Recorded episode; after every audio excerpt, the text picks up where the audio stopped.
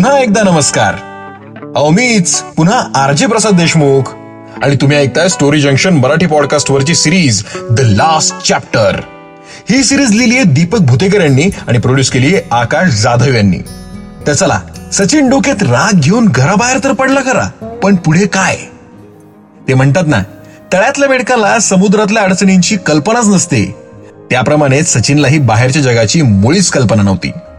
इथे जेवढे चांगले लोक आहेत त्याहून कैकपट विक्षिप्त, क्रूर, निर्दयी माणसांची गर्दी आहे. तिला तोंड दिलं तर जिंकला, नाही तर संपला.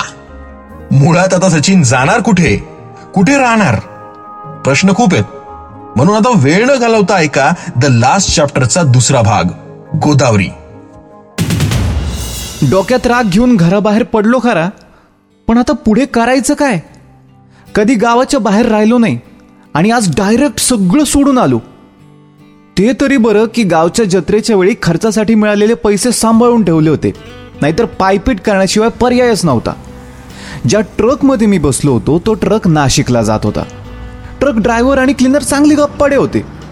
गप्पांशिवाय त्यांना दुसरा काही विरंगुळा नसावा म्हणा. मलाही अधूनमधून काही बाई विचारायचे, पण त्यांच्यात सहभागी होण्याच्या मी मनस्थितीतच नव्हतो. त्यांच्या पानसट गप्पा आणि अश्लील विनोदांचा अगदी उबग आला होता मला. मावळतीला ना मावळतीला आम्ही नाशिक शहरात आलो. मोठमोठे पूल, त्यावर वेगाने धावणाऱ्या गाड्या, सगळीकडे दिव्यांची चमचम, उंच उंच इमारती आणि होर्डिंग्सवर सुंदर मुलींचे फोटो. हे शहर आपल्यासारख्या गावाकडच्या माणसाला सामावून घेईल का, असा विचार मनात येऊन गेला. ड्रायव्हर म्हणाला, ओ भाई, अरे किधर उतरेगा? मला कुठं डोमलाचं नाशिक ठाऊक होतं. म्हटलं इथेच पुढच्या चौकात सोड. ड्रायव्हरने ट्रक साईडला घेतला. मी त्याला दीडशे रुपये दिले. त्याने जरा नाराजीतच ते घेतले आणि आणखीन पन्नास रुपयांसाठी हट्ट धरला. मी तिथेच मग रस्त्यात चिल्लर मोजायला सुरुवात केली. मग ते पाहून मात्र रेने दे रे बाबा असं वैतागून म्हणून निघून गेला. मला जरा गंमतच वाटली. समोर अनोळखी शहर हात पसरून उभं होतं. आपलं इथे कुणीच नाही. आपल्या लोकांना तर मी फार मागे टाकून आलो होतो. सोबत होता तो फक्त एक निश्चय, पण ओसरत्या रागासोबत तोही ढळायला लागलेला. मी समोर दिसेल त्या रस्त्याने शहरात शिरलो. मट्ट अंधार झाला होता. रस्त्यावरच्या दिव्यांच्या उजेडात लोक बूट घालून फुटपाथवर धावत होते. त्यात बाया, माणसं, सगळेच. आपल्या गावात जर अशा बाया शर्ट पॅन्ट घालून रस्त्याने पळायला लागल्या तर काय मजा येईल नाही? त्यातल्याच एका माणसाला मी किती वाजले असं विचारलं. तो धावता धावताच साडे नऊ असं म्हणाला. या वेळेला गावात सगळे जेवून झोपलेले असतात आणि हे शहर अजून जागं. या विचारासरशी गावची आठवण झाली. आई काय करत असेल? तिला जेवण जाणार नाही. आजी, नाना जेवले असतील का? डोळे पाणावले. समोर चांदूक दिसू लागलं.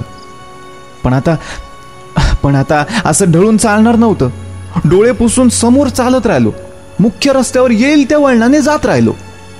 पुढे हारा फुलाची दुकानं, प्रसाद, गंध, खेळणी, खानावळी मागे टाकत टाकत एका नदीकाठी आलो. भव्य मंदिर. यावेळेलाही माणसांची लगबग. कुठेही निश्चित पोहोडलेले भाविक आणि संत मंडळी, तर नदी तीराच्या पायऱ्यांवर एकांतात गहन विचारांमध्ये हरवलेले लोक.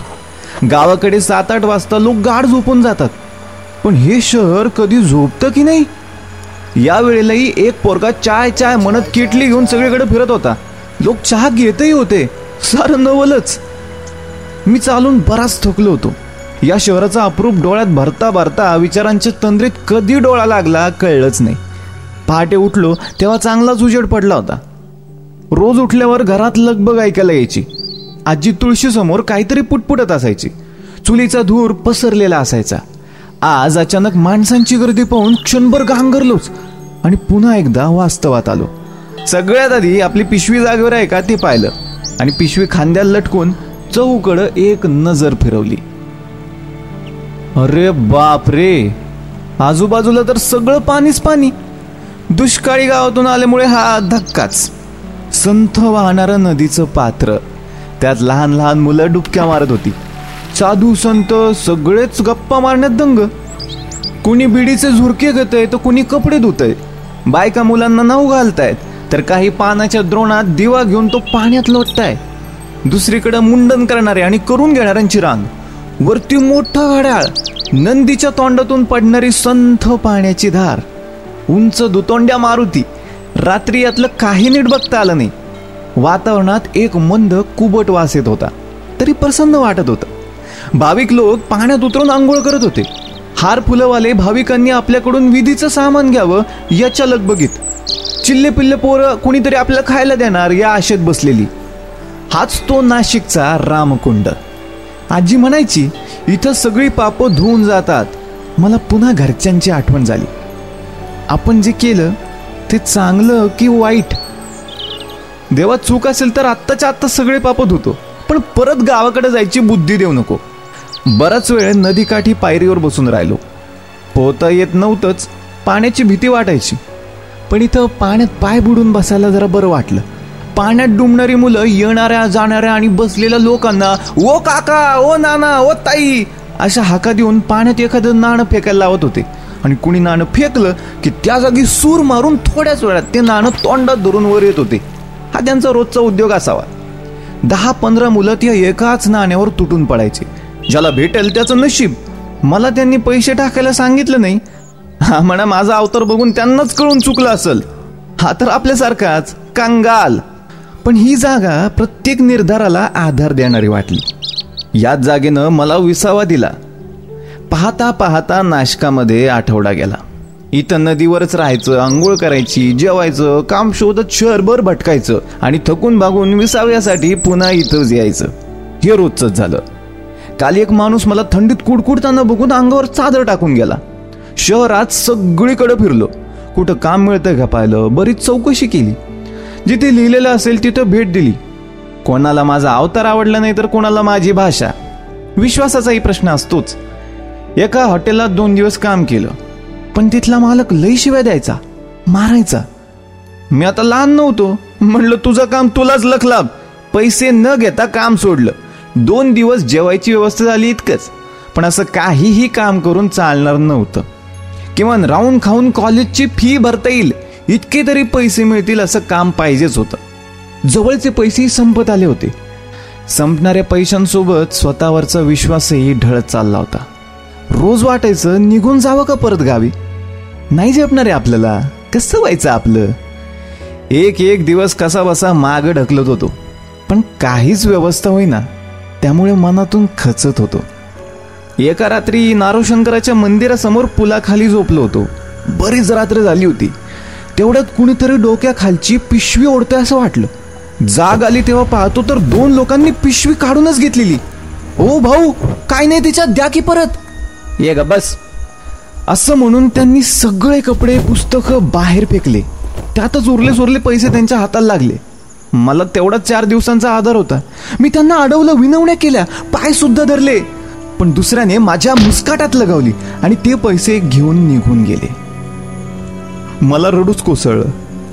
कोण कुठले लोक विनाकारण मुस्काटात मारून आपले पैसे काढून नेतात. त्यांना त्यांची असेल काही अडचण, घरी लेकर उपायचे असतील, पण म्हणून माझ्यावरच ही वेळ का. बाप पोचत नाही, काम भेटत नाही, काय कामाचं आहे आयुष्य. आता नाही होत सहन. त्यापेक्षा ना मेलेलंच बरं. कपडे पुस्तकं तसेच अस्ताव्यस्त पडलेले सोडून उठलो आणि निघालो पाण्यात. जगात माझ्यापेक्षा लोकांना कितीतरी अडचणी होत्या. त्यातले शेकडो तरी ते नदीच्या काठी लेकरा बाळांसोबत खितपत पडले होते. पण माझं काळीच पेटलं होतं. डोक्यात संताप उसळत होता. मी काय करतोय माझं मलाच ठाऊक नव्हतं. सरळ पाण्यात उतरून पुढे पुढे जात राहिलो. इतक्या पुढे गेलो की पाणी कानापर्यंत आलं. आणखीन दोन पावलात नाकातोंडात पाणी जायला लागलं. क्षणभर मरणाची भीती वाटली, पण तोवर पायाखालचा आधारच गेला होता. आणि गटांगळ्या खात खात शुद्ध हरवत होती. पुढे काय, गडद अंधार.